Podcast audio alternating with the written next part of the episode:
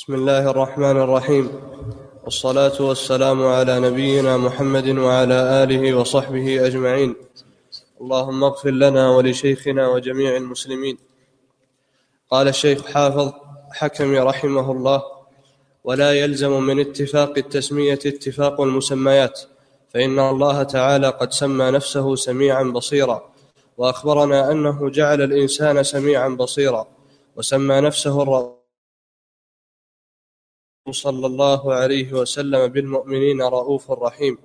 وسمى نفسه الملك فقال مالك يوم الدين ملك الناس. وسمى بعض خلقه ملكا فقال وقال الملك ائتوني به أستخلصه لنفسي.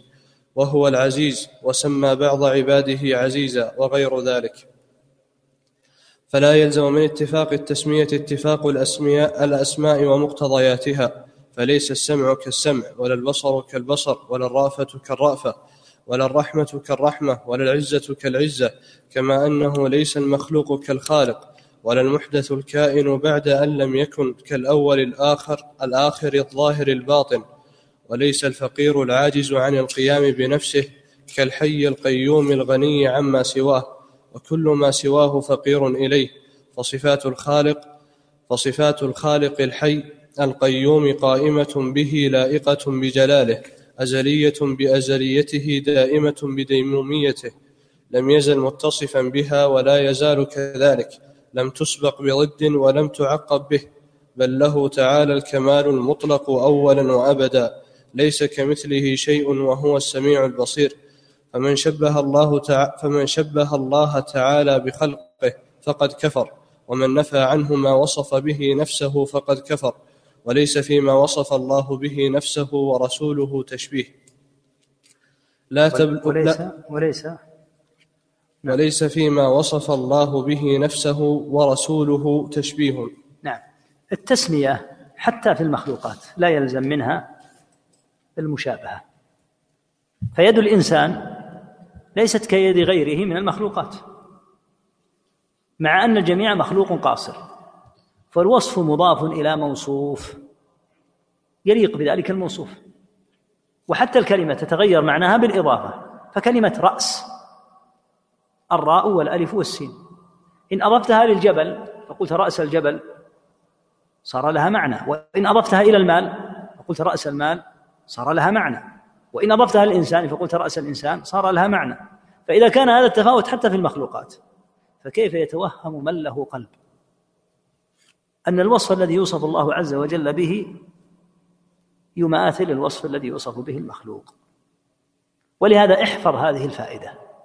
هذه فائدة احفظها واحرص على تسجيلها. كل ما ألزم به النفاة من إثبات الوصف لله لا يلزم على الله عز وجل حتى لو لزم من وصف المخلوق.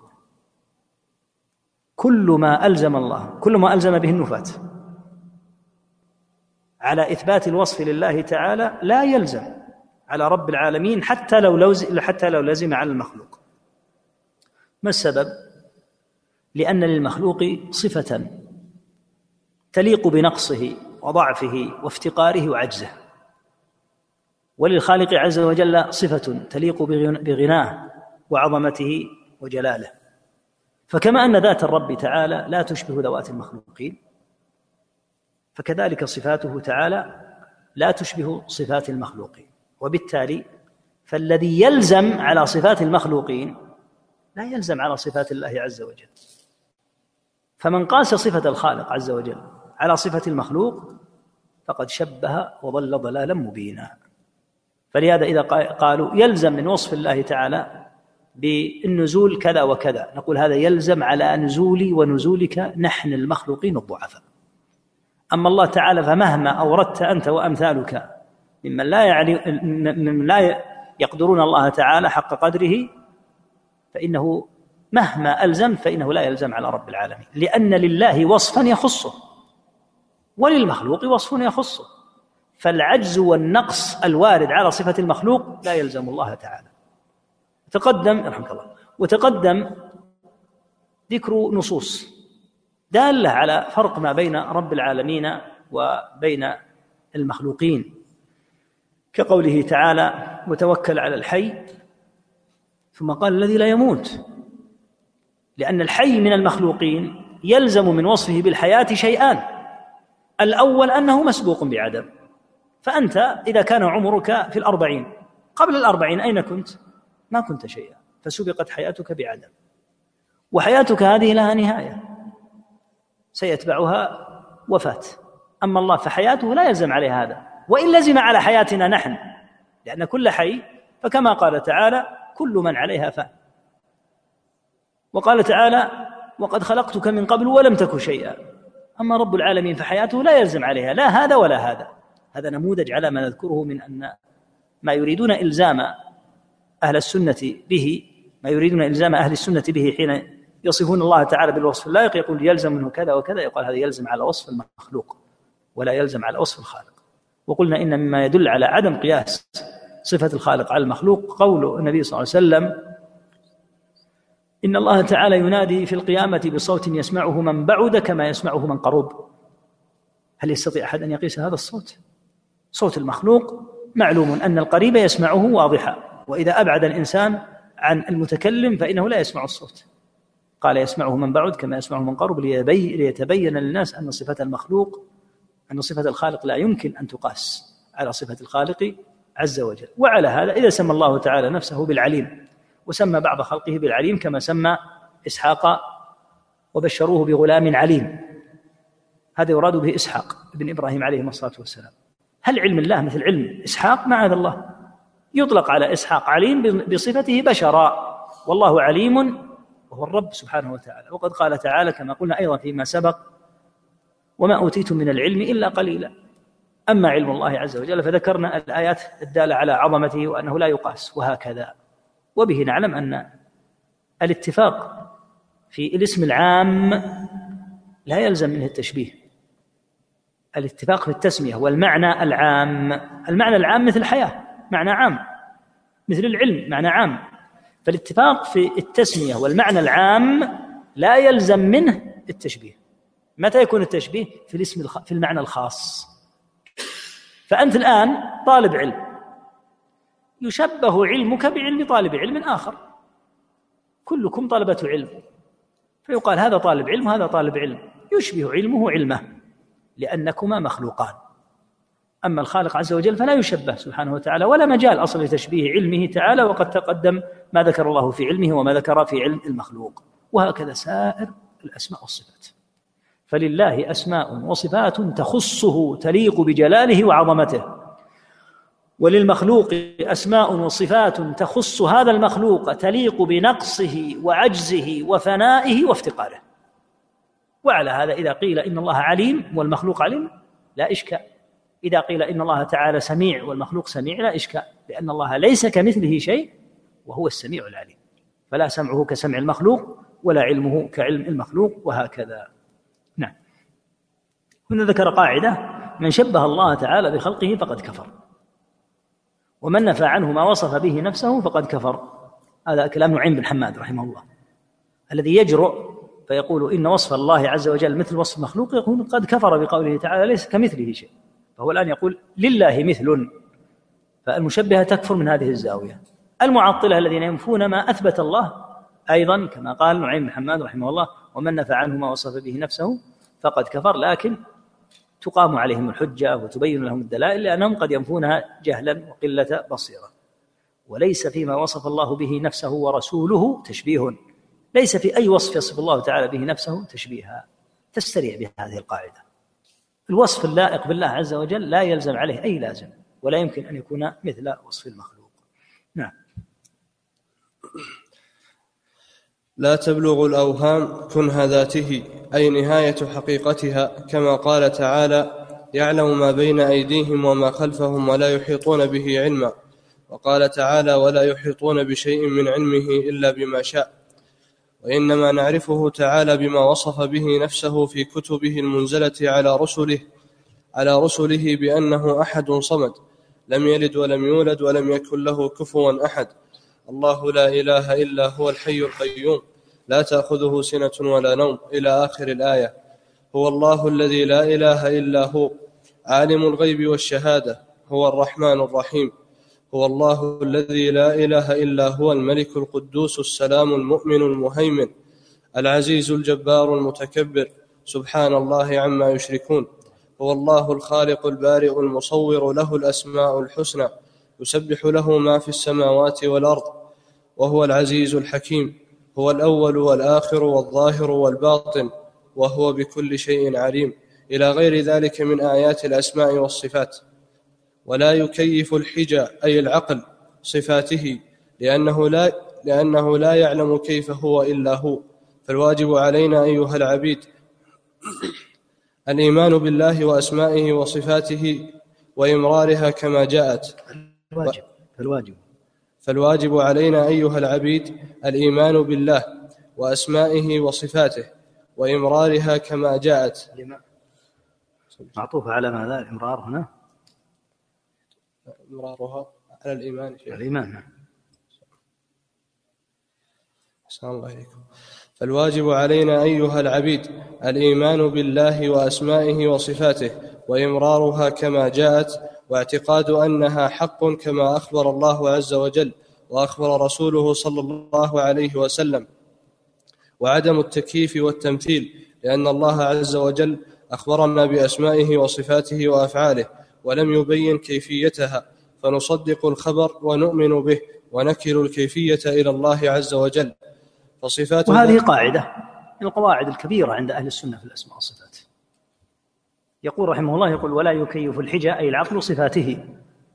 لا يمكن أن يستطيع العقل أن يقال الله فلان هذا ذكي ونبيه يستطيع أن يكيف صفات الله. معاذ الله. ولا يعرف أيضا بالأوهام والظنون والتخرصات أو ما يسميه أهل الخزعبلات. الصوفية أنهم يستطيعون أن يعرفوا بما سموه بالكشوف والأذواق المبنية على رياضات باطلة مبتدعة مخترعة.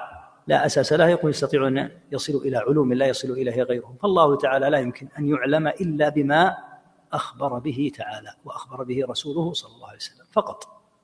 والخلق أعجز وأضعف من أن يحيطوا بربهم تعالى. قال تعالى يعلم ما بين أيديهم وما خلفهم ولا يحيطون به علما. فلا يمكن أن نعلم عن ربنا شيئا إلا ما أعلمناه هو سبحانه وتعالى وأعلمناه رسوله صلى الله عليه وسلم. ذكر عندك قاعدة عظيمة الآن متعلقة بالكيفية وبحقيقة وبمعنى الصفة. الصفات معلومة المعنى كما قلنا مرات لكن كيفياتها غير معلومة. لماذا لا نعرف الكيفية؟ قاعدة عظيمة.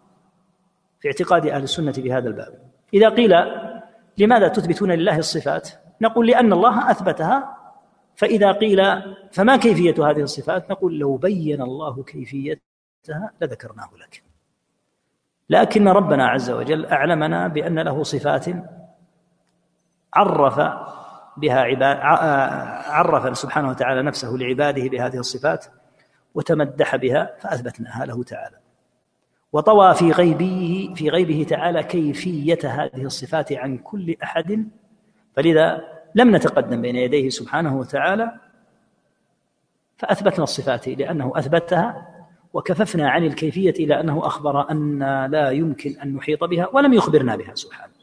لم يقل إني أتصف بالوصف على كيفية كذا وكذا وأخبرنا أنه يتصف بهذا الوصف. فلم نتقدم بين يديه أثبتنا ما أثبت وكففنا عن الخوض فيما لا نعلم. ومن أحسن ما يذكر هنا قول الحسين بن الفضل رحمه الله تعالى لما قيل له الرحمن على العرش استوى كيف استوى؟ قال إنا لا نعلم من أنباء الغيب إلا ما مقدار ما كشف لنا. وقد أعلمنا أنه استوى على عرشه ولم يخبرنا كيف استوى. الله تعالى أعلمنا أنه استوى. ونحن لا نستطيع أن نطلع على الغيب. فأعلمنا أنه استوى ولم يعلمنا كيف استوى. فنحن نؤمن أنه استوى أما كيف استوى؟ هذا غيب إلى الله عز وجل أمره. هذا من أحسن وأجمل ما يقال والخبر هذا رواه الصابوني بسنده. والكلام المستقيم العظيم لمالك المشهور الاستواء معلوم كيف مجهول يأتي إن شاء الله عز وجل. كل هذا دال على أن الكيفية لا يمكن أن يحاط بها وأن نؤمن بالوصف ونعلم معناه. لكن كيفيته؟ العجز العبد بل جميع المخلوقات أعجز وأضعف من أن تحيط بكيفية رب الأرباب سبحانه وتعالى. نعم. فصفات ذاته تعالى من الحياة والعلم والسمع والبصر والقدرة والإرادة وغيرها وكذلك صفات أفعاله من الاستواء على العرش والنزول إلى سماء الدنيا والمجيء لفصل القضاء بين عباده وغير ذلك كلها حق على حقيقتها. علمنا اتصافه, علمنا اتصافه تعالى بها بما علمنا في كتابه وسنة رسوله صلى الله عليه بما علمنا اتصافه تعالى بها بما علمنا اتصافه تعالى بها بما علمنا ما علمنا. بما علمنا في كتابه وسنة رسوله صلى الله عليه وسلم وغاب عن جميع المخلوقين كيفيتها ولم يحيطوا بها علما. كما قالت أم سلمة رضي الله عنها وربيعة الرأي ومالك بن أنس وغيرهم رحمهم الله تعالى الاستواء غير مجهول والكيف غير معقول والإيمان به واجب والسؤال عنه بدعة ومن الله الرسالة وعلى الرسول البلاغ وعلينا التصديق والتسليم. وكذلك القول في جميع صفاته عز وجل وإنا والله لكالون حائرون في كيفية سراية الدم في أعضائنا. وجريان الطعام والشراب فينا وكيف يدبر الله تعالى قوت كل عضو فيه بحسب حاجته وفي, وفي, وفي استقرار الروح التي هي بين جنبينا وكيف يتوفاها الله تعالى في منامها وتعرج إلي إلى وتعرج إلى حيث إلى حيث شاء الله عز وجل ويردها إذا شاء وفي كيفية إقعاد الميت في القبر وعذابه ونعيمه. وكيفية قيام الأموات من القبور حفاة عراة غرلا وكيفية الملائكة وعظم خلقهم. فكيف العرش الذي لا يقدر قدره إلا الله عز وجل؟ كل ذلك نجهل كيفيته ونحن مؤمنون به كما أخبرنا الله عز وجل. كما أخبرنا الله عز وجل عنه على ألسنة رسله عليهم الصلاة والسلام إيمانا بالغيب وإن لم نعلم الكيفية فكيف بالخالق عز وجل وأسمائه الحسنى وصفاته العلى؟ هذا توضيح لشدة ضعف علم الإنسان. حتى جهل روحه التي بين جنبيه وجهل أمورا كثيرة تحيط به من حوله. النفط تحت أرجل الناس سنين لا يحيط بها إلا الله وهم يموتون جوعا وهو تحت أقدامهم حتى سموه الذهب الأسود. لو يجد الناس الذهب الأصفر لاغتنوا الذهب الأسود تحت أقدامهم. بقوا سنين متطاولة. يموت الواحد منهم جوعا. لا يجد ما يشبع به جوعته. لا يدري أن تحت قدميه من الكنوز ما لا يحيط به إلا الله. المخلوق بين فترة وأخرى يكتشف أمورا داخل جسمه وتتحدث الأنباء عن اكتشاف عجيب في الطب. أين اكتشفته يا ابن آدم؟ قال اكتشفته في عيني. وكل هذه القرون ما تدري بالذي في عينك. قال واكتشفنا علاجا لمرض كذا. من شأنه كذا وكذا. وكم مات من البشر؟ ملايين.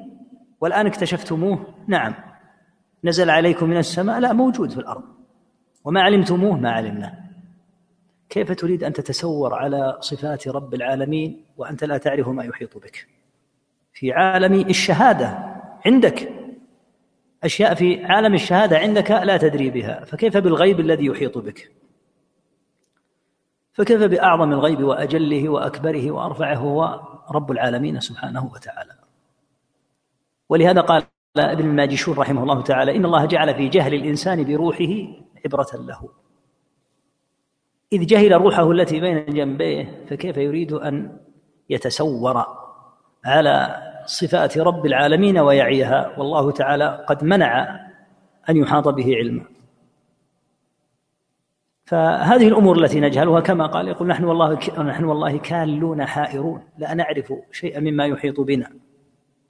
ويظل الإنسان ولا يزال إلى الآن تكتشف بقعة في الأرض. ما علم بها الناس كل هذه السنين. حتى هذه الدولة المسمى بأمريكا بقوا قرونا لا يعونها ولا يدرونها حتى اكتشفت في قرون مضت وعدوها اكتشافا. وهكذا طرق في البر وفي البحر لا يدرونها إلا فجأة لأن هكذا طبع الإنسان. خلقه الله ضعيفا وجعل علمه قليلا وجعل هذه شواهد يعيها من نفسه أن علمه قاصر.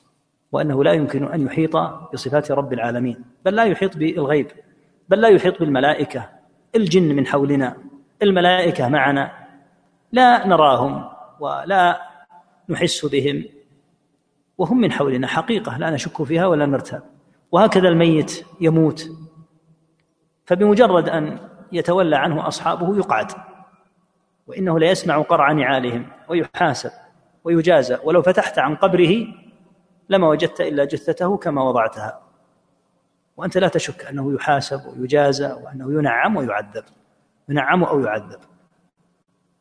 فإذا كان هذا مما يجهله الإنسان مما لا يحيط به من أشياء في عالم الغيب وفي عالم الشهادة معا فكيف بصفات رب الأرض والسماوات سبحانه وتعالى؟ شك أن الإنسان أضعف وأقل وأذل من أن يحيط برب العالمين سبحانه وتعالى. إذن هذه بلا شك عبرة للإنسان وموعظة له لأن العاقل الذي لا يدري بحقيقة روحه التي بين جنبيه لا يمكن أن يتصور ليتطلع على غيب رب العالمين سبحانه وتعالى. نعم. نعم واصل. الله عليكم فكيف بالخالق عز وجل وأسمائه الحسنى وصفاته العلى وله المثل الأعلى في السماوات والأرض له الحمد في الأولى والآخرة وله الحكم وإليه ترجعون. آمنا بالله واشهد بأننا مسلمون. آمنا به كل من عند ربنا. ربنا آمنا بما أنزلت واتبعنا الرسول فاكتبنا مع الشاهدين. بارك الله فيك. الأخ يقول في أي عام حدثت استباحة الحرم المكي من عدو الله؟ القرامطة استباحوا الحرم المكي في القرن الثالث. والقتلى والذي حدث من آثار ذلك كثير جدا قتلوا أعدادا غفيرة من الحجاج وقتلوهم حتى ورموهم في بئر زمزم وتعطل الحج أكثر من سنة. وهذا الحدث وأمثاله لا شك أنه يدل على فظاعة اعتقاد الرافضة وأنهم أعداء للأمة وأنهم يتربصون بالأمة الدوائر وأن ما يدعونه من تعظيم مثلا مكة والمدينة أنه غير صحيح. فهم يرون أن كربلاء أعظم وهذا منصوص في كتبهم أن كربلاء أعظم حتى من مكة. ويزعمون قاتلهم الله أن الحج إليها أفضل من الحج إلى مكة ونحو ذلك ما يدل على ما عندهم من الشر والشرك العظيم. يقول الحديث الخاص خاص بالطاعون أم الطاعون كناية عن أي مرض خطير. الطاعون كما قال عليه الصلاة والسلام الطاعون مرض معلوم معروف. يقول هل فضل الصلاة في الحرمين يشمل جميع المساجد؟ أما الحرم المدني فمخصص يعني صلى الله عليه وسلم قال ومسجدي هذا. أما حرم مكة فلما قال عليه الصلاة والسلام المسجد الحرام اختلف أهل العلم فمنهم من يقول المسجد الحرام المراد به مسجد الكعبة كما ورد في بعض الروايات. ومنهم من يقول بل المسجد الحرام يعم منطقة الحرم كلها لأن الله تعالى يقول إنما المشركون نجس فلا يدخلوا المسجد الحرام. قالوا فالمراد ليس خصوص المسجد وإنما الحرم عموما. على خلاف بين أهل العلم في المسألة. يقول هل صلاة المرأة في الفندق أفضل من صلاتها في الحرم؟ يعني إذا سافرت قصده صار الفندق فيه غرفة لها إذا هي ذهبت وأتت مكة وربما لن تجلس إلا يوما واحدا أو يومين فمن المناسب أن تصلي في المسجد الحرام. أولا لأن من أهل العلم من يقول إنه إن مئة الألف هذه المذكورة في الحديث لا لا ينالها إلا من صلى في نفس المسجد. الأمر الآخر أن هذا محدود. يعني فترة محدودة قد تجلس يوم بل ربما جلست نصف يوم.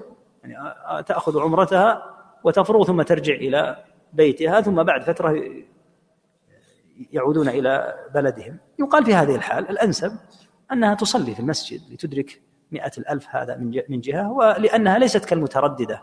يعني المرأة يشرع لها أن تصلي في بيتها لا شك وهو الأفضل لكن ليست مثل التي تتردد لو أرادت امرأة أن تذهب كل كل فرض تذهب إلى المسجد لا شك أن هذا يقال لها بيتها أفضل لكن التي تذهب إلى مكة أو المدينة فترة محدودة جدا وبعدها ستفارق وقد لا تعود إلا بعد سنوات يقال تصلي تغتنم الفرصة. موضوع من ينفي الصفات يرحمك الله من ينفي الصفات مسألة كفر محل تفصيل كما هو معلوم. يقول ما المقصود بقوله في المدينة فيجدانها وحوشا؟ قيل إن المراد إنها يخلو منها أهلها فتكون ذات وحوش تمتلئ بالوحوش. وفي بعض الروايات يجدانها وحشة أي خالية.